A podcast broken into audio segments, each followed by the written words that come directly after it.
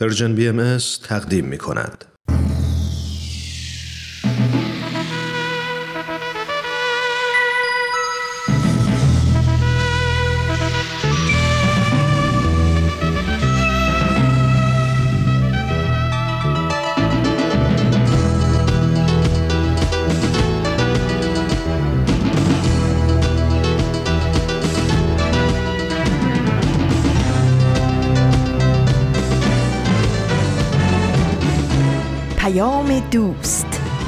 برنامه ای برای تفاهم و پیوند دلها.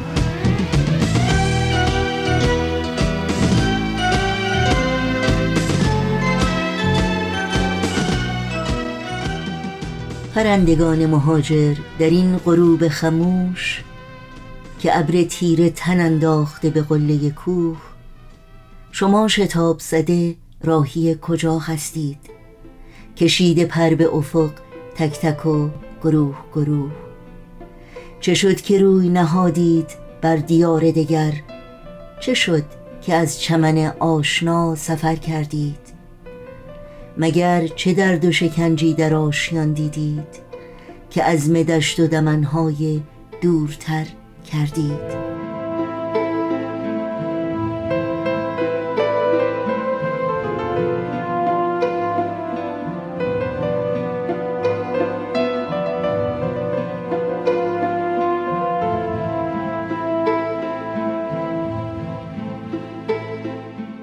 گرمترین درودها به شما شنوندگان عزیز رادیو پیام دوست. در هر کوی و برزن این دهکده جهانی که با ما همراه هستید به خصوص در گوشه گوشه سرزمین مقدس ایران بهترین ها رو براتون آرزو داریم و امیدواریم سلامت و پایدار باشید و از گزند روزگار در امان.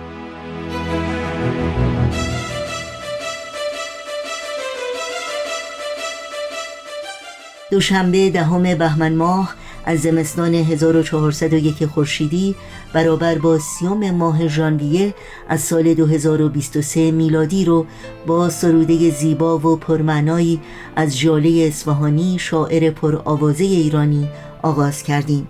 بخش هایی که در این پیام دوست تقدیم شما می کنیم شامل این روزها سلام همسایه و اکسیر معرفت خواهد بود که امیدواریم همراهی کنید.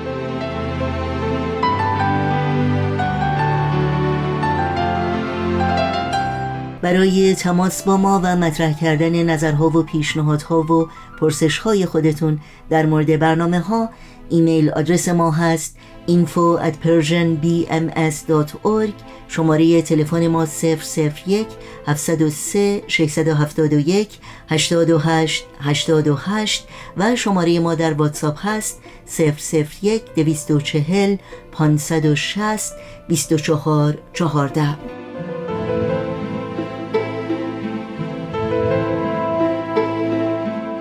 همه برنامه های رادیو پیام دوست و برنامه های دیداری سرویس رسانه فارسی باهایی در شبکه های اجتماعی زیر اسم Persian BMS در اختیار شماست و البته اطلاعات کامل راه های تماس با ما و اطلاعات برنامه ها و همینطور پادکست برنامه ها رو می‌تونید در صفحه تارنمای ما Persian BMS جستجو بکنید.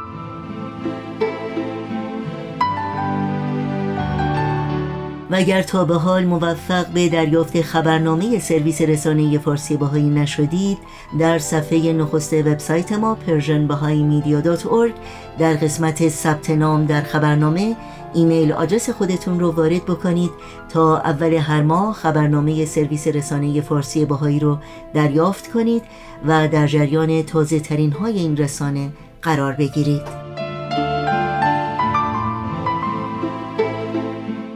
این صدا صدای رادیو پیام دوست. من نوشین هستم و همراه با همکارانم میزبان برنامه های امروز.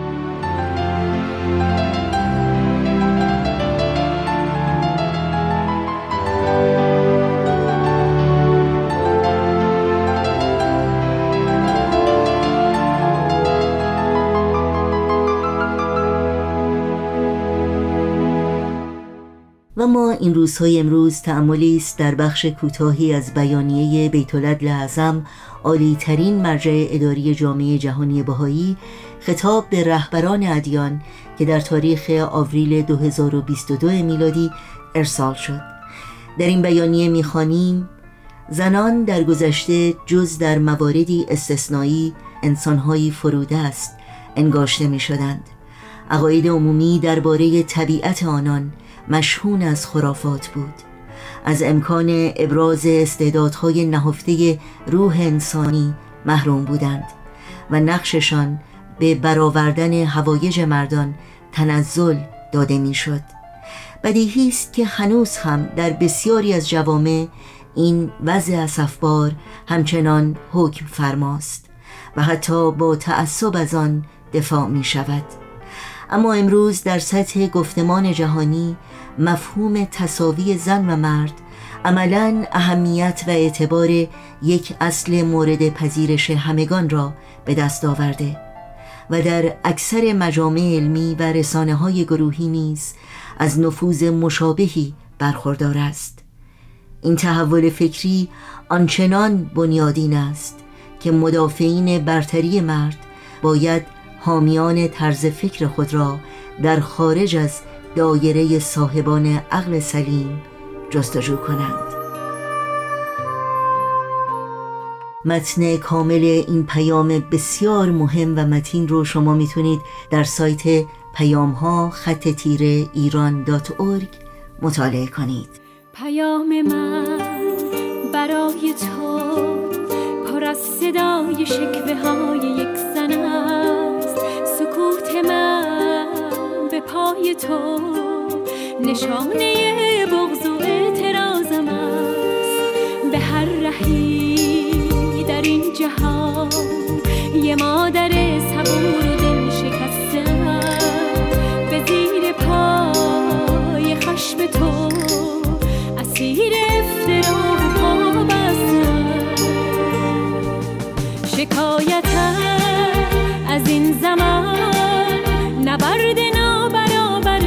شکفتن بود. تو رفتی و من ماندم. تلاش و خواستن من از تو کم نبود.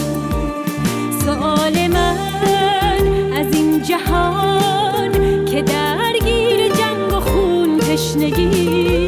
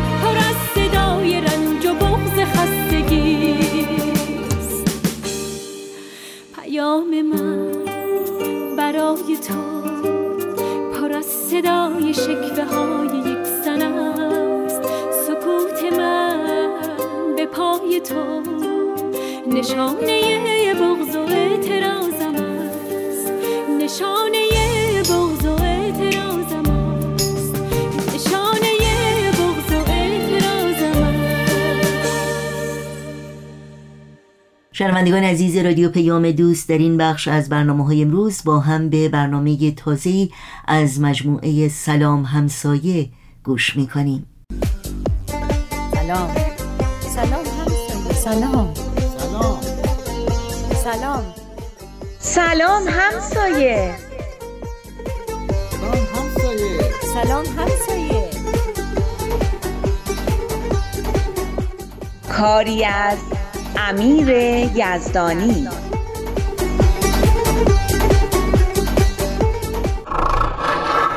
آیا عبیزی چاکرم. چطوری اشکان جان؟ یه دقیقه میاین تو. الان میام در رو باز می‌کنم. به به چاییتم که به راهه. چه قلقلی می‌کنه این سماور. تازه کیکی که خانم صادق زاده فرستاده هم هست. الان میارم با چایی بخوریم. دستت درد نکنه. اتفاقا خودم هم می‌خواستم بیام پیشت. دیشب با فربود رفتیم سراغ آقا مهداد. چی گفت؟ قبول کرد که جنساشو ارزون تر بده؟ یه خورده قانع کردنش سخت بود. همش می‌خواست ثابت کنه که سود زیادی رو اجناسش نمی‌کشه و کمتر از این اصلا امکان نداره. فربود کلی محاسبات ریاضی براش کرد تا ببینه که با فروش بیشتر حتی می‌تونه درآمد بیشتری هم داشته باشه. چه درد سرت بدم؟ هر جور بود قانعش کردیم که یه ماه به طور آزمایشی بین 10 تا 20 درصد اجناسش رو ارزونتر بده تا ببینیم نتیجه چی میشه. حالا نوبت شما و بچه هاست که به خانواده ها بگید خریدای عمدهشون رو از آقا مهداد بکنن و حتی به فامیلاشون هم توصیه کنن. منم می‌خواستم درباره همین با شما صحبت کنم. امروز زور که از دانشگاه برمیگشتم مامان رضا رو تو کوچه دیدم. یه خورده عصبانی بود که چرا می‌خوایم بچه های این سنی و وارد کسب و کار کنیم و حواسشون رو از درس و مشق پرت کنیم. می‌گفت محیط بازار تربار و اینجور جاها مناسب بچه ها نیست. بچه ها میان گروه نوجوانان که یه چیزی یاد بگیرن. نه اینکه بیفتن دنبال سیب زمینی و پیاز و مرغ و روغن. نمی‌دونستم چه جوابی بهش بدم. نمی‌دونم خبر داشت که پروژه یه کمی تغییر کرده یا نه. اما توپش خیلی پر بود. مسئله نیست. جلسه مشورتی پنجشنبه شب فرصت خوبیه که قضیه رو برای پدر مادرها توضیح بدیم. فکر کنم درباره اینم باید حرف بزنیم که اینا دیگه بچه نیستن و نمیشه تو قوطی نگهشون داشت. اینا پس فردا قراره تو همین جامعه زندگی کنن. اگه بخوان لای پنبه بارشون بیارن که فردا آسیب بیشتری می‌بینن. چون اصلا آمادگی زندگی کردن تو دنیای واقعی رو ندارن. تو گلخونه بزرگ شدن. راست میگی. به نظرم می‌تونیم قسمت اصلی مشورت رو به نوجوانا و بعدش به گروه نوجوانان و اینکه پروژه های خدمتی چیه اختصاص بدیم چطوره؟ اگه والدین در جریان اون چه که در گروه نوجوانان اتفاق میفته قرار بگیرن این نگرانیاشون هم از بین میره. همکاریشون بیشتر میشه. همین که شاکی نباشن هم خودش خیلی خوبه. بفرمایین. اینم چایی و کیک خوشمزه خانم صادق زاده از دستش ندین که پشیمونیه.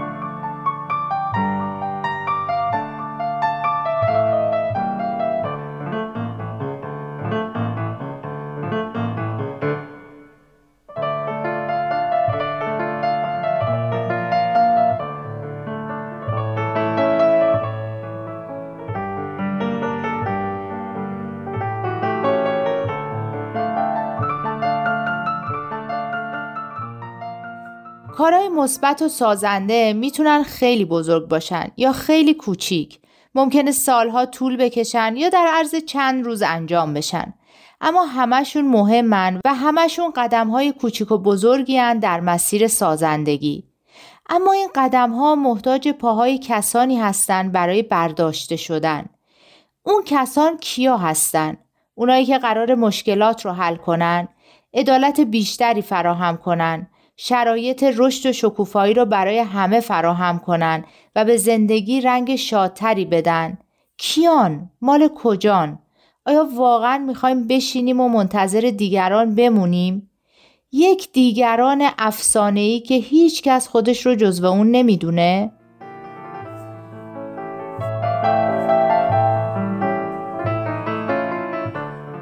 ببخشین الان یه چیزی به فکرم رسید به نظرتون اگه دیگرانی هم بودن و همه این کارها رو برای ما می‌کردن بازم یه چیزی کم نبود؟ به نظر من که بازم یه چیزی کم بود. اون تجربه های تلخ و شیرین و اون درس گرفتن ها و اون رشد کردن های ضمن انجام دادن این کارها. چون در تلاش برای ساختن روستاها و محله هامون فقط جوامع نیستن که ساخته میشن آدما هم ساخته میشن. دیگران ممکنه واقعا وجود داشته باشن و ممکنه بتونن جوامع ما رو برای ما بسازن اما نمی‌تونن به جای ما رشد کنن.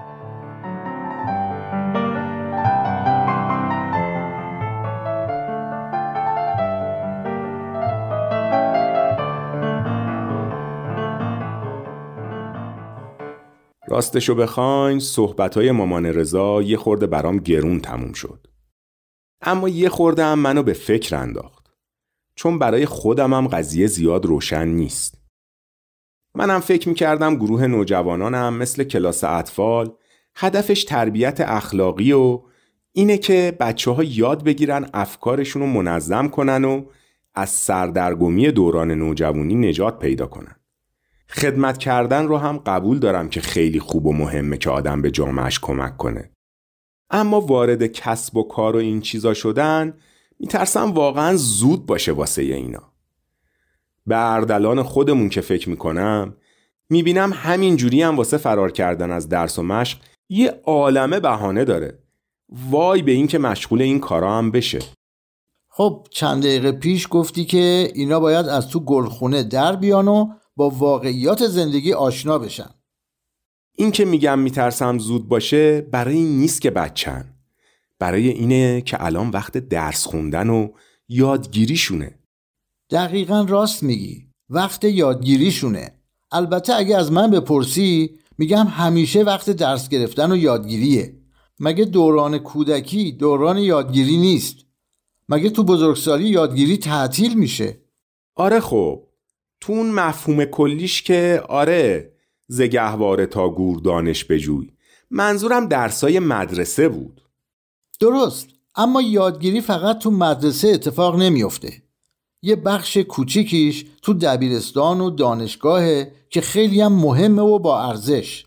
اما خیلی از مهارت‌های مهم و اساسی هم هست که باید در اجتماع و در مقابله با چالش‌های واقعی یاد گرفت. من حتی فکر می‌کنم اگه سیستم آموزشی ما طوری بود که به بچه ها امکان می‌داد از اون چه یاد می‌گیرن در عمل هم استفاده کنن و از تجربیاتی که در عمل به دست میارن خودشونم مجموعه های آموزشی تهیه کنن خیلی کارآمدتر می‌شد. به نظر من دانش آموزا و دانشجوها نباید فقط مصرف کننده دانش باشن خودشونم می‌تونن تولید دانش کنن. خیلی جالبه. به خدا اگه اینطوری بود بچه ها انقدر از زیر بار مدرسه در نمی رفتن و با شوق و ذوق درس می خوندن. آره کنجکاوی یادگیری کلا عشق به فهم و دانش تو ذات همه آدم هست. اگه مدارس ما مدارس بهتری بودن این عشق رو طوری تو بچه ها نمی کشتن که از درس و مدرسه و کتاب فراری بشن اینو که من صد درصد موافقم اما تو شرایط فعلی بالاخره بچه ها باید درسم بخونن درس بخونن که ذهنشون باز بشه به فهم و درک بیشتری از دنیای اطراف خودشون برسن. توانایی ها و مهارت های بیشتری پیدا کنن. تا یه مش اطلاعات رو برای یه مدت کوتاه تو ذهنشون تلمبار کنن که نمره و مدرک بگیرن. اصلا این نمره و مدرک واقعا ارزش این همه تلاش اجباری رو داره؟ واقعا. این کاری که تو مدرسه ها می‌کنیم که یادگیری با اعمال شاقه است. مامان باباها هم با چوب بالا سرمون وایسادن که دست از پا خطا نکنیم و نفسی به راحت نکشیم که مبادا آیندهمون خراب بشه. قبلا مدرک تحصیلی به درد پیدا کردن کار و شغل می‌خورد. حالا که به این دردم نمی‌خوره. نمونش همین میلاد شاگرد آقا مهرداد. راست میگین به قول مادر بزرگم این درس خوندن ما نه به درد دنیا می‌خوره نه به درد آخرت. من میگم یادگیری واقعی شبیه همین اتفاقیه که تو گروه های نوجوانان میفته. این گروه ها برای اینکه شرایط یادگیری واقعی برای نوجوانان فراهم بشه یادگیری که از راه اون بتونن هم به رشد خودشون کمک کنن هم به رشد جوامعشون یه یادگیری همراه با عمله. همون که گفتین دانش آموزا بتونن از اون چه یاد می‌گیرن در عمل و در زندگی واقعی هم استفاده کنن. درسته؟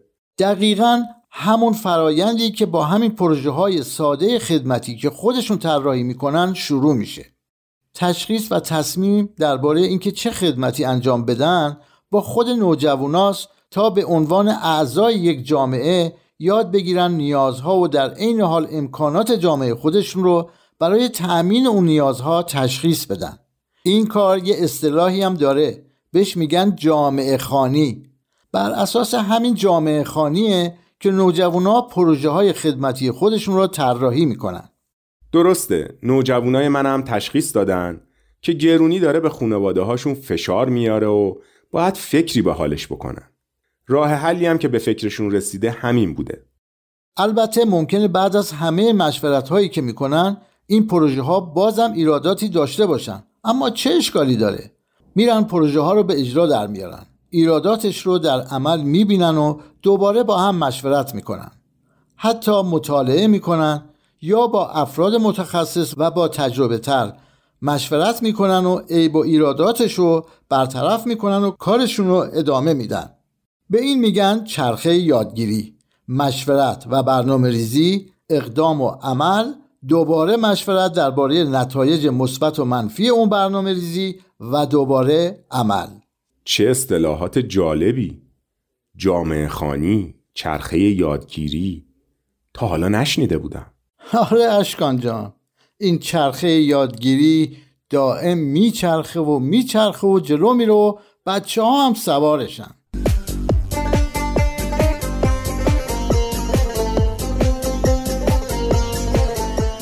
با برنامه این هفته سلام همسایه از رادیو پیام دوست همراه بودید. برای شنیدن مجدد این برنامه و دیگر برنامه های رادیو پیام دوست ما رو در شبکه های اجتماعی فیسبوک، یوتیوب، ساوند کلاود، اینستاگرام و تلگرام زیر اسم بی ام پیدا بکنید. مشترک رسانه ما باشید و با برنامه های ما همراه. همچنین یادآوری کنم که تمامی برنامه های دیداری که در مورد حضرت عبدالبها و به مناسبت صدامین سال درگذشت ایشان تهیه شده در صفحه ویژه‌ای در اینستاگرام با عنوان persianbms.abdulbaha در اختیار شماست. امیدواریم از این برنامه ها نهایت استفاده رو بکنید و این سفر رو به دوستان خودتون هم معرفی بکنید. در ادامه برنامه های امروز رادیو پیام دوست با قطعه موسیقی همچنان با ما همراه بمونید. قطر بارانم من یکی هستم ولی یک از هزارانم. در پی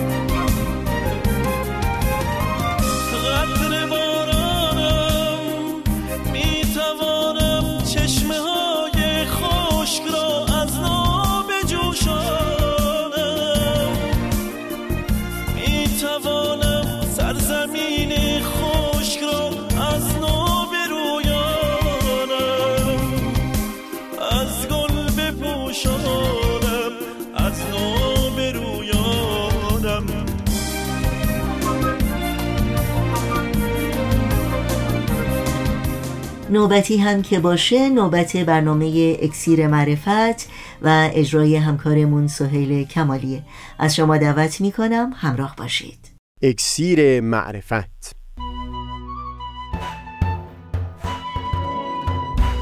مروری بر مزامین کتاب ایقان این گفتار نقشی نو فشار باورهای خشونتبار. از تا همامه ازلی در شور و تغنیست گوش قلب را از سروش او بی بحر مکن. از تا همامه ازلی در شور و تغنیست گوش قلب را از سروش او بی بحر مکن. گوش قلب را از سروش او بی بهره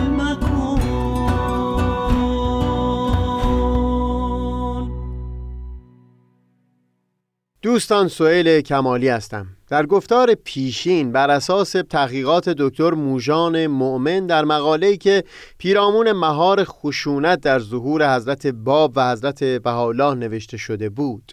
صحبتمون پیرامون ظهور حضرت باب رو آغاز کردیم و در این گفتار هم بر اساس همون مقاله بیان مطالب رو ادامه خواهیم داد. پیشتر بیان کردیم که بر اساس روایت های شیعه که قرنها از بالای منابر بر مردمان فرو خوانده می‌شد این انتظار از ظهور موعود در ذهنها و دلهای مردم حک شده بود که قائم شمشیر به دست جهاد عظیمی رو برپا بکنه و لشکر پیروان خودش رو تا پیروزی نهایی بر دشمنان رهبری بکنه. زمانی که حضرت باب در همون سال اول ظهور از پیروان خودشون خواستند که در عراق جمع بشن تا ایشون بعد از زیارت مکه به اونها ملحق بشن. بابیان تصورشون آغاز همون جهاد عظیم بود که مورد انتظار بود و برای همین بسیاریشون مسلح در کوفه و نجف و کربلا حضور پیدا کرده بودند. پیش از اینکه حضرت باب روانه سفر به مکه بشن یکی از نخستین مؤمنان به خودشون ملا علی بستامی که بعد از ملا حسین اولین کسی بود که به امر ایشون ایمان آورده بود رو برای تبلیغ آین جدید به عراق فرستاده بودند. علمای بزرگ شیعه در نجف این فرستاده حضرت باب رو نپذیرفتند و حتی اسباب دستگیری او به دست حاکم کربلا رو فراهم کردند. مراتب به حاکم بغداد گزارش داده شد و بعدتر به صلاح دید همین حاکم بغداد. برای محاکمه ملا علی بستامی دادگاهی مرکب از روحانیون ارشد شیعه و سنی در بغداد تشکیل شد. در اون دادگاه علمای شیعه و سنی با ذکر دلایلی که بسیار از همدیگه متفاوت بود فتوای قتل ملا علی و هم تکفیر حضرت باب رو مهر کردند و به دست حاکم بغداد سپردند.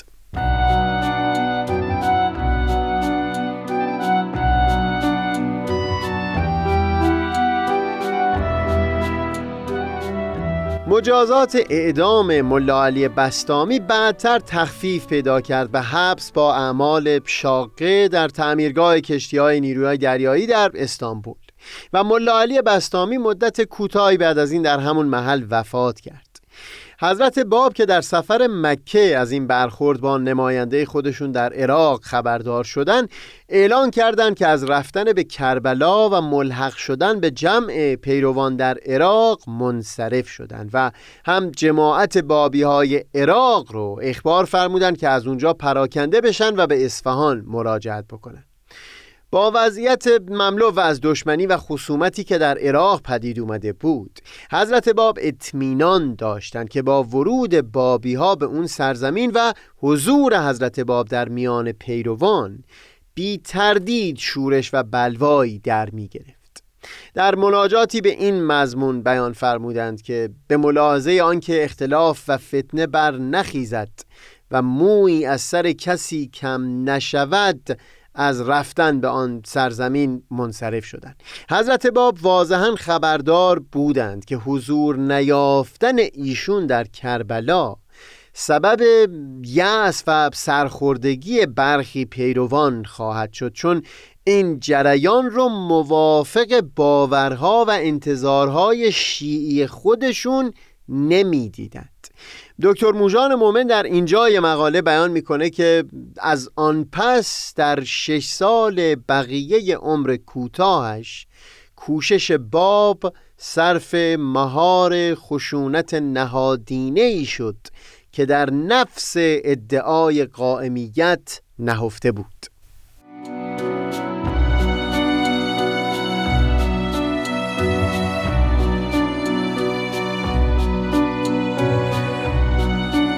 در مذهب شیعه حق اعلام جهاد فقط و فقط در اختیار شخص امام بوده. حضرت باب چه در آثار اولیه زمانی که لحن سخنشون به گونه ای بود که نیابت حضرت موعود از اون برداشت می‌شد و چه بعدها که واضحا دعوی قائمیت کردند این رو صریحا بیان می کردند که حق انحصاری صدور حکم جهاد رو دارا هستند. اما هیچ زمانی حتی بعدها که پیروانشون در نقاط مختلف ایران مورد حمله قرار گرفتند از این حق استفاده نکردند و جواز جهاد ندادند. حتی در کتاب بیان که در اون احکام شریعتشون رو نازل کردند هم به گونه‌ای درباره جهاد سخن گفتند که هرگز رهبران آین بابی حق استفاده از اون رو نداشته باشند. یعنی در اون کتاب حق اعلام جهاد رو موکول کردند به پادشاهان بابی در آینده ایام. و این اجرای حکم جهاد توسط دیگر رهبران بابی رو به کلی منتفی می کرد به طور خلاصه حضرت باب مدعی این حق شدند که بتونن اعلان جهاد بکنن. فقط برای اینکه در همون سال اول ظهور واضح بکنن که مدعی چه مقامی هستند. اما با مسدود کردن راه استفاده از این حکم کوشیدن راه رو بر خشونت ببندن.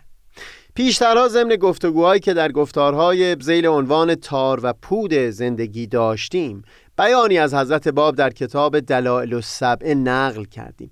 اما تکرار اون در اینجا باز سودمند خواهد بود. اونجا که حضرت باب توضیح میدن که چرا به گونه ای سخن می‌گفتند که بسیار مشابهت با همون عادات قدیمه داشته. تا آنکه مردم مسترب نشوند از کتاب جدید و امر جدید و ببینند این مشابه است با خود ایشان. لعله محتجب نشوند از آنچه از برای آن خلق شدند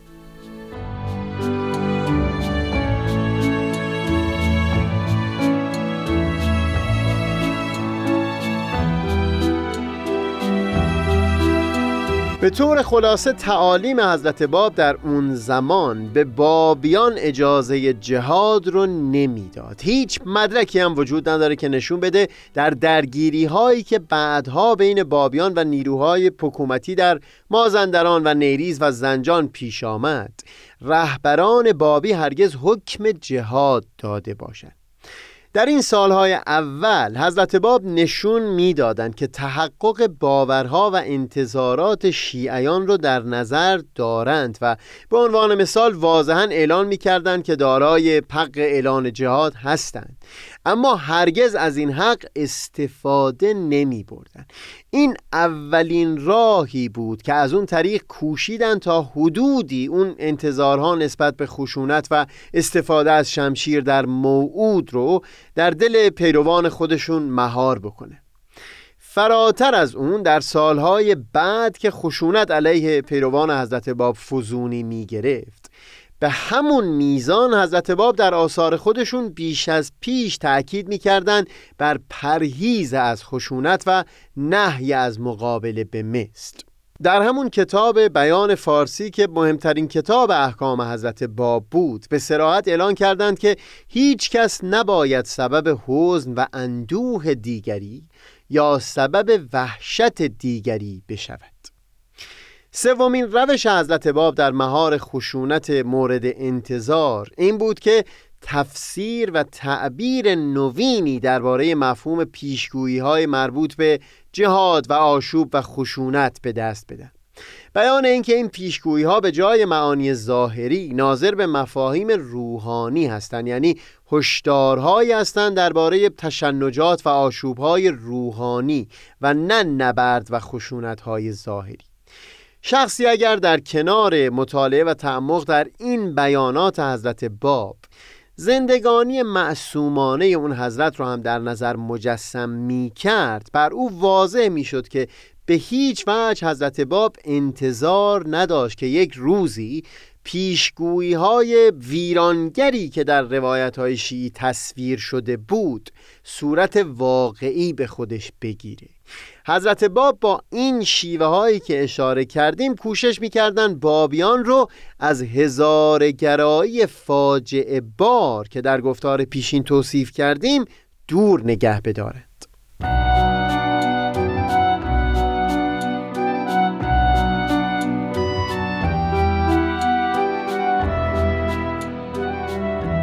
برخلاف تلاشای حضرت باب برای پرهیز از مقابله با اون خشونتی که به طور تاریخی در ادعای ایشون نهادینه بود بالاخره خشونت به وقوع پیوست. توجه به استکاک هایی که در ظهور حضرت باب رخ داد کمک بسیاری خواهد کرد به فهم روشی که حضرت بهاءالله بعدها برای مهار این خشونت در آثارشون پیش گرفتند. بگذارید در اینجا پیرو همون مقاله دکتر موژان مؤمن اشاره گذرایی هم داشته باشیم به حیات حضرت باب در سالهای پیش از وقوع این استحکاک ها بعد از بازگشت از سفر مکه حضرت باب در شیراز مقیم شدند. در ورود به شیراز حضرت باب از سوی حکومت دستگیر شدن منتها با کفالت داییشون که همون برادر مخاطب کتاب ایگان باشه این بازداشت و حصر خانگی تبدیل شد. یک سال بعد باز حکومت در صدد دستگیری حضرت باب بر اومد ولی به خاطر شیوع وبا جمعی از مردم از شیراز خارج شدند و از اون جمله حضرت باب هم رهسپار اصفهان شده حاکم شیراز که خودش هم از شهر خارج شده بود وضعیت که کمی آرامتر شد به شهر برگشت. بعد از اینکه متوجه غیبت حضرت باب شد اول منزل چند تنی از منصوبین حضرت باب رو تفتیش کرد و حتی یکیشون رو ملتزم کرد که یا حضرت باب رو برگردونه یا مبلغ گذافی پول تحویل حکومت بده. منتها بعدتر که نامه ای از حاکم مختدر اصفهان منوچرخان معتمد و دوله به دست او رسید که خبر می‌داد حضرت باب وارد اصفهان شدن و میهمان او هستند حاکم شیراز ملتفت شد که دیگه کاری از پیش نخواهد برد و بعد از دریافت مبلغی معادل یک دهم مبلغی که اول مقرر کرده بود سکوت اختیار کرد.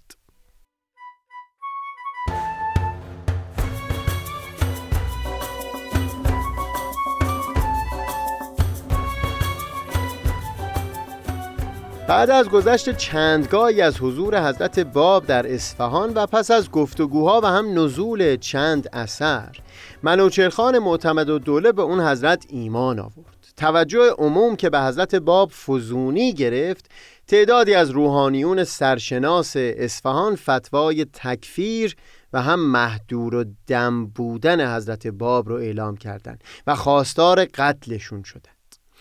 اینجا بود که منوچرخان با تدبیر زیرکانه ای حضرت باب رو در امارت خورشید پنهان کرد و تحت حفاظت خودش قرار داد. منتها چیزی نگذشت که عمر منوچرخان به آخر رسید و این حفاظت از حضرت باب سلب شد. بعد از وفات منوچرخان محمد شاه قاجار از طریق حاکم جدید اصفهان از اقامت حضرت باب در اونجا خبردار شد. محمد شاه از اونجایی که هم حاکم مورد اعتمادش یعنی ملوچرخان معتمد و دوله و هم عالمترین روحانی که مورد اطمینانش بود یعنی سید یحیی دارابی هر دو مرید حضرت باب شده بودند. از روی کنجکاوی تصمیم به ملاقات با اون حضرت گرفت و به حاکم جدید اصفهان دستور داد تا حضرت باب را همراه با محافظینی به سوی تهران اعزام بکنه. منتها صدر اعظم او حاج میرزا آقاسی مانع این دیدار بین حضرت باب و محمد شاه شد. میرزا آقاسی رسیدنش به مقام صدارت نه به خاطر مهارت و زیرکی که در سیاست داشت بلکه به خاطر نفوذی بود که به عنوان مرشد و مشاور مذهبی شاه داشت. این بود که تصور می کرد ملاقات شاه با حضرت باب ممکنه مقام او رو در خطر بیاندازه. همین شد که با دسیسه ای دستور داد حضرت باب رو بدون اجازه ورود به تهران روانه آذربایجان بکند.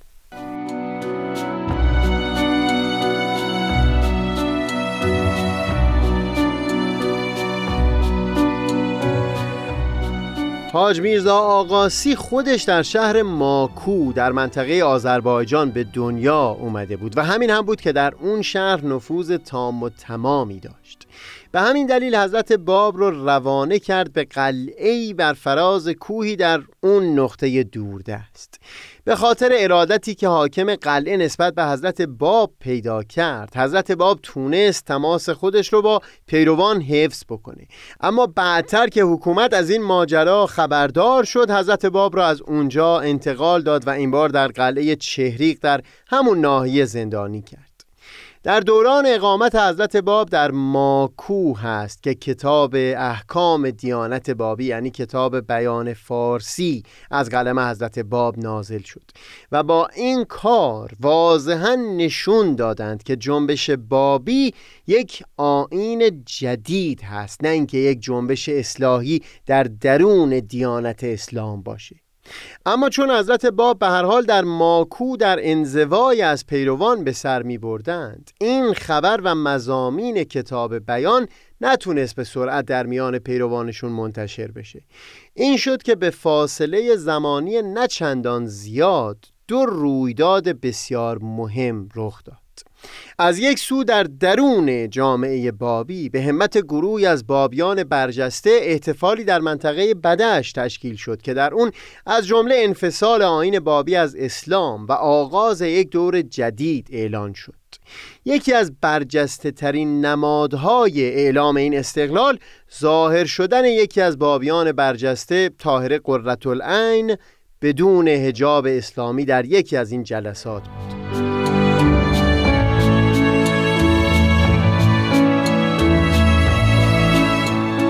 از اون سو در بیرون از جامعه بابی زمانی که حضرت باب را از چهریق به تبریز بردن و در مجلسی با حضور ولیعهد ناصر الدین میرزا و شماری از علمای تبریز مورد پرسش و محاکمه قرار دادن حضرت باب در اون مجلس مقام و ادعای خودشون به عنوان قائم موعود رو رسما با سراحت تمام بیان کردند.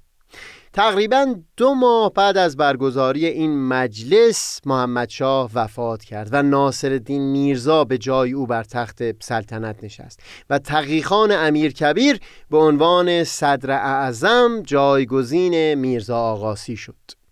بعد از اون هست که شاهد استحکاک های جدی بین نیروهای حکومتی و بابیان در چندین نقطه از ایران هستیم. بگذارید اشاره به این استحکاک ها رو موکول بکنیم به گفتار بعدی. منم آفتاب بینش